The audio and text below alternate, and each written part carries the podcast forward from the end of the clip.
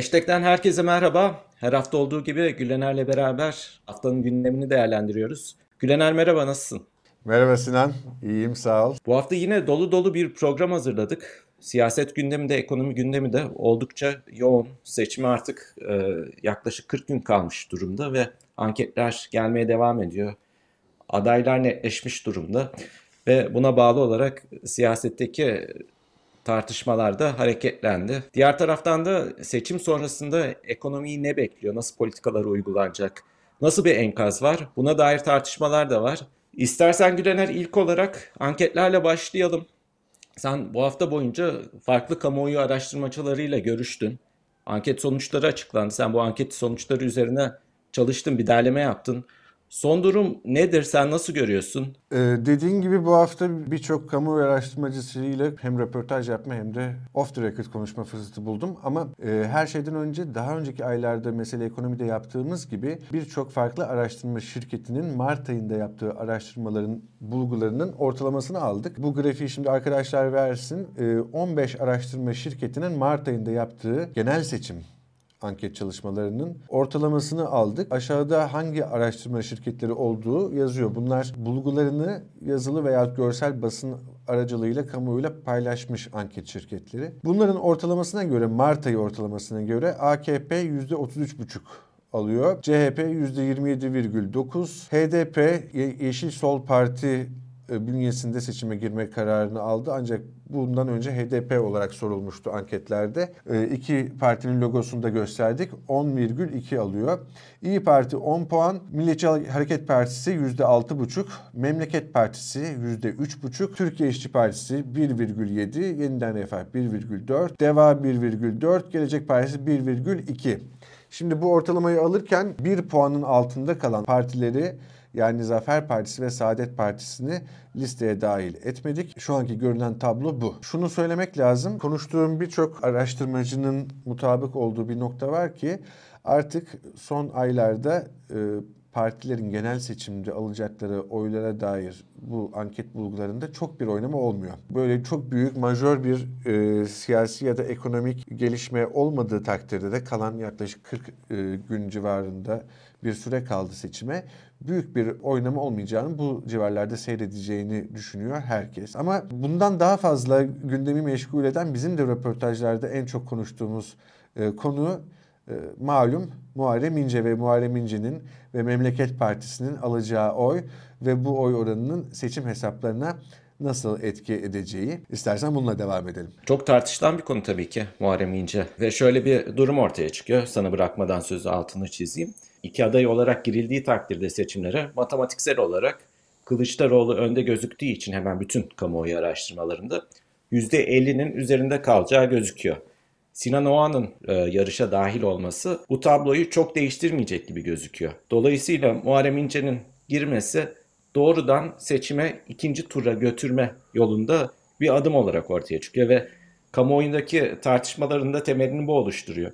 Kamuoyundaki anketlere baktığımızda, anketçilerin yaptığı açıklamalara baktığımızda Muharrem İnce'nin çok olağanüstü bir oy oranına ulaşabileceğine dair ve çok kısa bir sürede yani Ocak ayındaki anketlerden bugünkü anketlere baktığımızda aynı anket firmasının verdiği verilerden çok ekstrem bir artış da olabileceği belirtiliyor. Şimdi bunlar ne kadar sünnidir, ne kadar gerçekçidir, ne kadar anlık bir tepkidir. Bunları tabii ki ayrı bir konu. İstersen sana bırakayım sözü çünkü kamuoyu araştırmacılarıyla konuştuğun için çok da merak ediyorum. Onların gözlemleri nedir? Yani matematiksel olarak böyle bir tabloyu ortaya çıksa bile seçim gününde beklenti bu mudur? Ve o merak ettiğim bir diğer konu da Muharrem İnce'nin kendisinin iddiası ben CHP'den oy alıyorum ama daha fazlasını AKP'den oy alıyorum. Böyle bir realite var mı? Çok doğru notların altını çizdin Sinan. Ben de bunları merak ettiğim için bunları e, sordum. Şimdi şununla başlayalım. Sen de söyledin. E, gerçekten Ocak ayında bundan birkaç ay önce birçok anket şirketinde hemen hemen hepsinde Memleket Partisi'nin oyu bir puanın altında gözüküyordu. Şimdi ise az önce işte 15 anket şirketinin ortalamasını verdik. Memleket Partisi 3,5 puan gözüküyor ama 5-6 puan gösterenler de var. Üstüne üstlük e, Muharrem İnce'nin oy potansiyeli birçok anket şirketinde Memleket Partisi'nin üzerinde ve %10 civarında. Muharrem İnce'nin ve Memleket Partisi'nin seçmen tabanına dair çok ayrıntılı bilgilerimiz yok. Ama bütün kamuoyu araştırmalarının bazı ortak bulguları var. O da şunlar. Demografik yapısına dair bu seçmen kitlesinin. Birincisi çok büyük çoğunluğu %70-75 civarında erkeklerden oluşuyor. Ve genç erkeklerden oluşuyor. Yine %70-75 civarındaki bir kısmı 18 ila 34 yaş arasındaki erkekler. Hatta bunların daha da büyük çoğunluğu 30 yaşın altında ciddi bir kısmı da ilk defa oy kullanacak seçmenler. Bu önemli çünkü zaten bir taraftan da sosyal medya üzerinden önemli bir varlık gösterdiğini biliyoruz Memleket Partisi'nin ve Muharrem İnce'nin.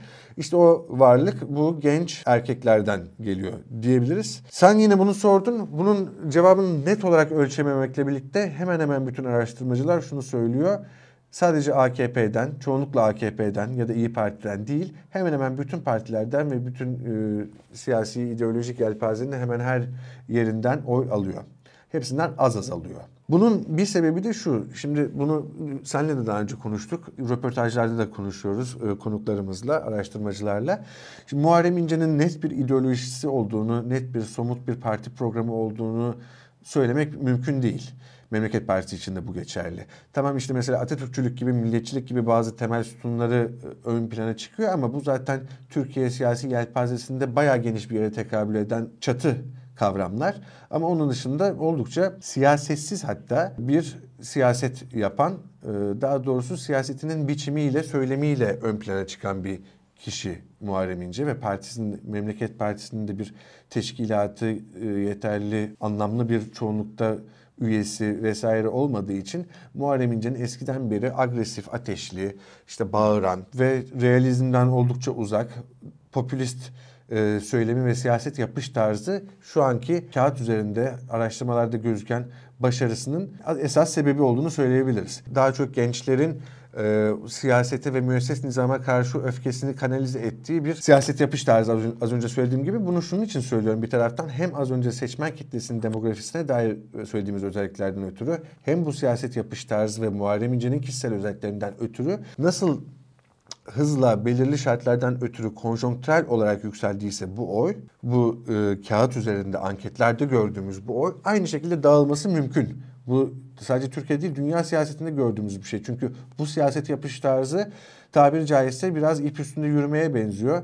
Hem de e, İnce'nin fevri hareket, e, fevri kişiliği, agresif tutumu buna paralel olarak hata yapmaya müsait, kontrolsüz, istikrarsız oluşu e, bu gelen konjonktürel artışın aynı şekilde düşebileceği bir sabun köpüğü e, yaratma potansiyelinde olduğunu da altını çizmek lazım. Ee, peki birçok seçmen için Millet, Millet İttifakı tarafında olan yaklaşık 20 yıldır tüm seçimlerde bir kazanma isteğiyle gidiyor. Ve ilk başta o 20 yılın özellikle ilk döneminde ciddi hayal kırıklıkları oldu. Daha sonraki yıllara baktığımızda özellikle yerel seçimler ve sonrasındaki sürece baktığımızda e, momentumun arttığını, kazanma inancının arttığını da gördük. Ama ilk defa AKP'nin başa geldiği dönemden bu yana gerçekten genel seçim olarak değerlendirebileceğimiz bir seçim. Bu sefer Cumhurbaşkanlığı seçimini de buraya koyuyorum. Kazanma ihtimali çok yüksek ve bu yükseklikle seçime giderken sandık başına gittiğinde psikolojik olarak bu seçimi ikinci tura götürmeyi tercih eder mi bu seçmen? Çok uzun zamandır hep bunu dile getiriyoruz. Birçok araştırmada bunu gösteriyor. Bunu konsepti ortaya koyan kişi sevgili Kadri Gürsel'di. Şu an çok geniş Türkiye'nin çoğunluğunu oluşturan muhalefet bloğunun e, asıl temel motivasyonu, temel oturduğu kaide anti-Erdoğanizm. Nasıl ki Altılı Masa'nın yaşadığı krizde tekrar Altılı Masa'nın paydaşlarını hizaya çeken anti-Erdoğanizm çatısı altındaki geniş aslında heterojen olan ama çok güçlü bir şekilde bu ülke etrafında kenetlenmiş muhalif seçmendi. Şimdi de anketler seçime yakın bir zaman kala tabloyu daha da netleştirdiğinde Erdoğan'ın kazanmaması adına şu an e, Muharrem İnce'yi ve Memleket Partisi'ni destekleyen ciddi bir seçmen grubu tekrar Kemal Kılıçdaroğlu'nun adaylığında ve Millet İttifakı'nda buluşabilir gibi geliyor bana. Ben daha çok böyle düşünenlerdenim. Ee, ama yine de şunu söylemekte fayda var. Her şekilde artık oy pusulasında göreceğiz Muharrem İnce'yi. Cuma günü oy pusulası netleşti.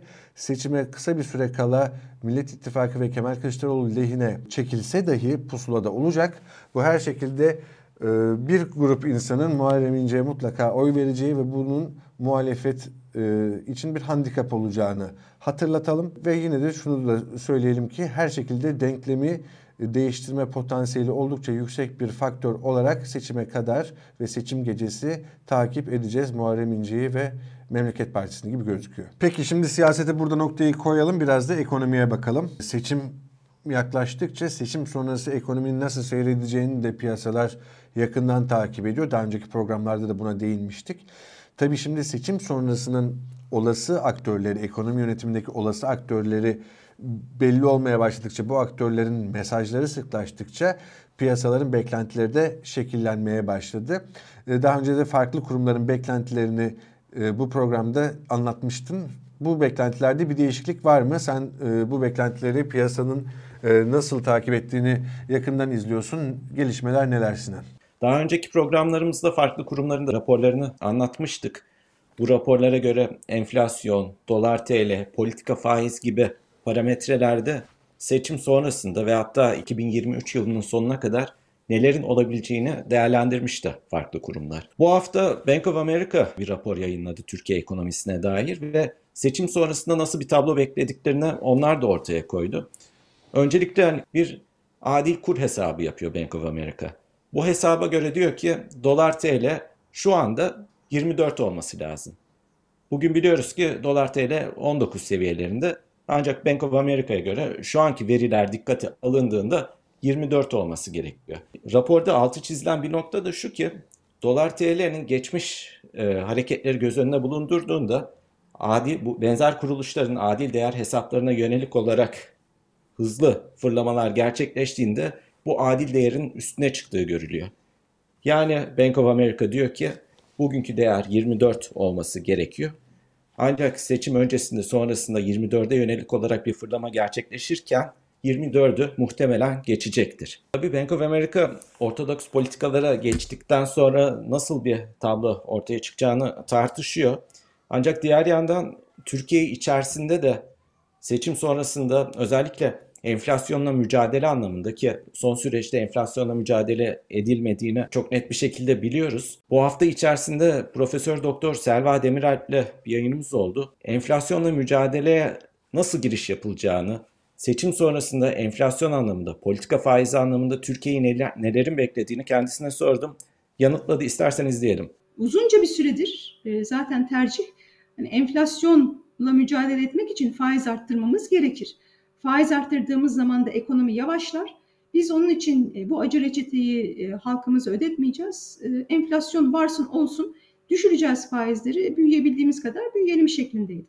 Ama işte o şekilde işlemiyor ekonomik e, dinamikler ve nasıl ki faizleri arttırmak ekonomiyi yavaşlatıyorsa enflasyon da yavaşlatıyor ve enflasyon aslında daha da büyük bir yavaşlatma getiriyor. Biz şu anda onu görüyoruz. Yani e, bu seneyi 5.6'lık bir büyümeyle bitirmeyi e, bitirdik. E, geçtiğimiz seneyi pardon. Bu sene onun 2.5-3'lere düşmesi bekleniyor. Bu şekilde gidebilirse eğer hani ne, nerede çünkü durma noktasına geleceğimizi bilmiyoruz giderek daha azalacak bir şekilde o büyümenin bir noktadan sonra resesyona geçmesi gerekir. Neden? Çünkü enflasyon zaten yoksulluk yaratıyor. En çok sabit gelir kesimlerini etkiliyor. Çünkü o insanlar kira vermek zorunda, ulaşıma e, harcama yapmak zorunda, gıdaya harcama yapmak zorunda ve siz zaten maaşınızın çok büyük bir kısmını buraya harcadığınız zaman elinizde bir şey kalmıyor ve enflasyon arttıkça ve sizin maaşınız enflasyon kadar artmadıkça yoksullaşıyorsunuz. Yoksullaşmak demek daha fazla harcama yapamamak. Yani talebin aşağıya gelmesi demek. Yatırımın aşağıya gelmesi demek. Şimdi Türkiye dolayısıyla doğru patikaya girdiği zaman faiz artışlarına geçtiği zaman evet bir maliyeti olacak ama en düşük maliyetli yolu seçmiş oluyorsunuz aslında. Çünkü enflasyonun maliyeti acı reçetenin maliyetinden daha fazla. Ee, ve Türkiye'de ne olacak? Bence e, kademeli bir şekilde e, faiz artışları başlar ve bu şekilde öncelikle yatırımcılara bir güven verilmeye çalışılır. Yolun bundan sonrasında enflasyon kontrol altına alınacak ve enflasyon beklentilerini zaten siz ne kadar liyakatlı, ne kadar güvenilir bir program oluşturabilirseniz beklentileri o kadar hızlı bir şekilde kontrol altına alacağınız için acı reçete yani fazla faiz artışına da gerek kalmayabilir. Bunu neden söylüyorum? Çünkü zaten şu anda Türkiye'de enflasyon talebi önemli ölçüde boğmuş durumda olduğu için mevcut enflasyonun sebebi esas beklentilerden kaynaklanıyor ve maliyetten, kurdan gelen maliyetten kaynaklanıyor. Dolayısıyla siz eğer beklentileri kontrol altına alacak kadar bir faiz artışına giderseniz sonrasında e, çok büyük e, bir maliyet ödemeden de ben e, tıpkı 2001 sonrası dönemde olduğu gibi hızlı bir şekilde büyüme rakamlarını yakalayabileceğimizi düşünüyorum. Ve muhalefet de sonuçta bu acı reçetenin e, farkında ki yani muhalefet diyorum çünkü acı bir reçete e, ödenmesi gerektiğini telaffuz eden grup şu anda muhalefet partileri e, ve onların söyledikleri de e, acı reçetenin maliyetini özellikle sabit gelir e, grupları üzerinde azaltabilmek için gerekli e, transfer ödemelerinin e, yapılması gerektiği ve e, bu maliyetin toplum geneline e, yayılacak bir maliyet olması gerektiği. Ve hemen yine şunu söylemek lazım. Faydası öncelikle sabit gelir gruplarından başlayacak enflasyonun sonrasında da toplum geneline potansiyel üretim kapasitesinin artmasına, daha fazla istihdam imkanlarının sağlanmasına ve dolayısıyla sadece bugün değil ileride çocuklarımızın ve torunlarımızın e, daha e, fazla e, daha rahat istihdam edilebilmesi için bu politikaların gerekli olduğunun altını çizmek lazım. Onun için zaten dünyanın geri kalanında hani global bir enflasyon yaşıyoruz şu anda ve 90 üstünde e, ülkede e, merkez bankaları acı reçeteyi e, vermek zorunda kaldılar. Bu ülkeler vatan hainliği yaptıkları için acı reçeteyi uygulamıyorlar. Bu ülkeler en düşük maliyetli çözüm olduğu için e, bu reçeteyi uyguluyorlar. Profesör Doktor Selva Demiralp'e teşekkür ederek tekrar Bank of America'nın raporuna dönüyoruz ve evet ortodoks politikalara geçilirse Selva Hoca'nın da işaret ettiği gibi enflasyon tarafında, faiz tarafında atılacak politikalar Türkiye açısından netleşiyor. Peki Bank of America'nın beklentileri ne? Bir de ona bakalım istersen. Bank of America'nın beklentisi politika faizinin %50 civarına çıkması ve 10 yıllık bono faizlerinin 29-30 bandına gelmesi. Şimdi burada temel soru ki Türkiye içinde de tartışılıyor, Bank of America'da tartışılıyor. Bu ortodoks politikalar adı verilen politika setine geçilirse ekonomi düzelir mi veya hızlı bir şekilde düzelir mi? Tabii burada önemli noktalardan bir tanesi önümüzdeki haftalarda daha sık bir şekilde tartışmamız gerekecek. Çok kısa süreç içerisinde bir yerel seçim de var. Dolayısıyla ekonomide atılacak adımlar bu yerel seçimleri gözetecek şekilde mi atılacak yoksa atılmayacak mı? Bu da ayrı bir tartışma ama rapora dönecek olursak ortodoks politikalar ekonomiyi düzeltir mi sorusuna Bank of America'nın verdiği bazı tespitler var. Yüksek enflasyon ve dolarizasyon çok güçlü diyor Bank of America. Dolayısıyla buradaki sorunlardan geriye dönüş veya toparlanma zaman alacak. Öyle bugünden yarına olabilecek bir konu değil. Enflasyon tarafına bakacak olursak şu anda enflasyon tüketici tarafında %50'lerde 55 seviyesinde.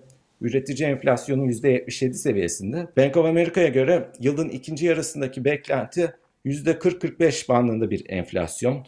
Politika faizinin ilk etapta %30'a çıkmasını daha sonra kademeli olarak artışların devam ederek %45-50 seviyesine çıkması bekleniyor. Burada tabii e, tartışmaların merkezinde Türkiye'de enflasyon üzerine dönüyor politika faiz tarafı.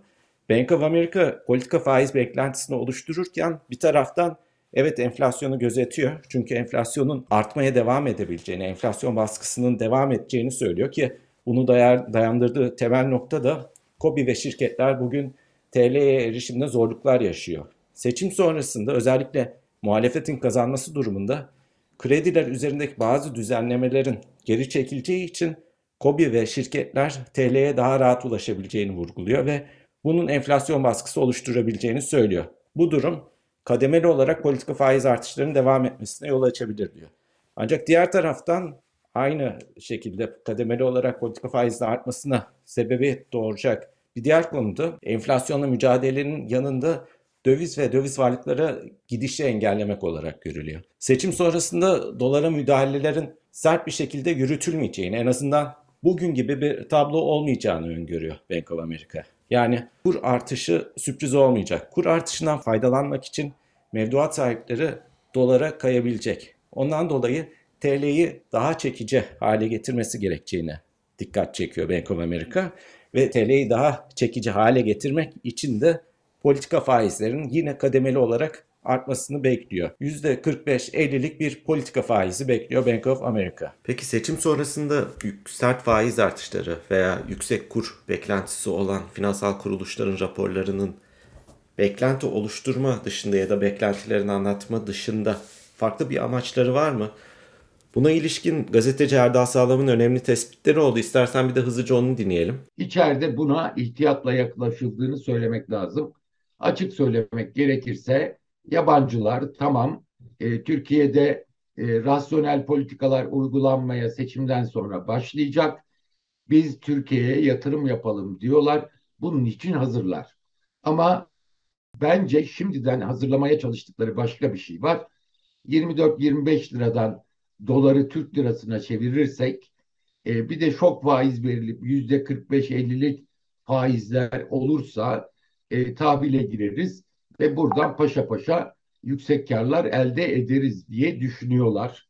Ve ben yabancı bankaların raporlarında bu tür fiyatlamaların, e, bu tür tahminlerin verilmesinin biraz bu amaca dönük olduğunu e, düşünüyorum açıkçası. Yani zaten bu hafta özellikle mesele ekonomide e, konuştuğumuz birçok ekonomist dolarda baskının giderek arttığını artık bıçağın kemiğe dayandığını e, söyledi. Zaten Bank of America'nın da e, tahminleri ve analizleri yanlış anlamadıysam seçimin sonucu ne olursa olsun dolarda bir artışı görmemizin e, neredeyse kaçınılmaz olduğu yönünde.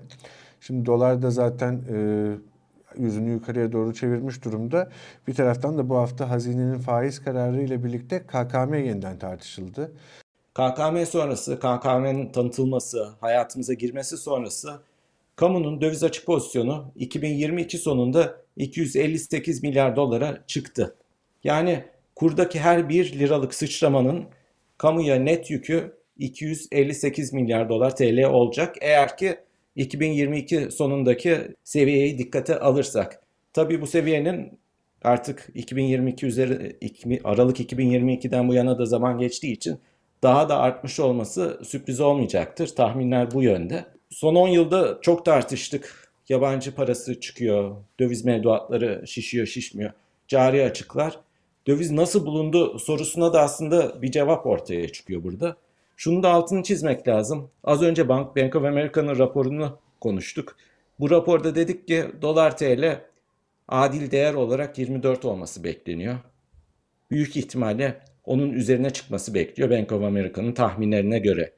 Yani Hakan Kara'nın verdiği veriler ışığında Bank of America'nın dediği gibi dolar TL 24 olursa 1.4 trilyon liralık ek bir yükten söz ediyoruz ki bunun içine kamu projelerinden kaynaklı ilave döviz yükümlülüklerini şu an için dahil etmiyoruz. Bu önemli bir nokta. Bu tartışılması gereken ve önümüzdeki süreçte de özellikle seçim sonrasında çok sıklıkla tartışacağımız bir konu olarak gözüküyor. Çok teşekkürler Sinan. Çok güzel özetledin gerçekten. Burada noktayı koyalım istersen. Ee, hashtag'te her hafta olduğu gibi siyaset ve ekonominin öne çıkan başlıklarını sizler için özetlemiş olduk. İzlediğiniz için teşekkür ederiz. Hoşçakalın.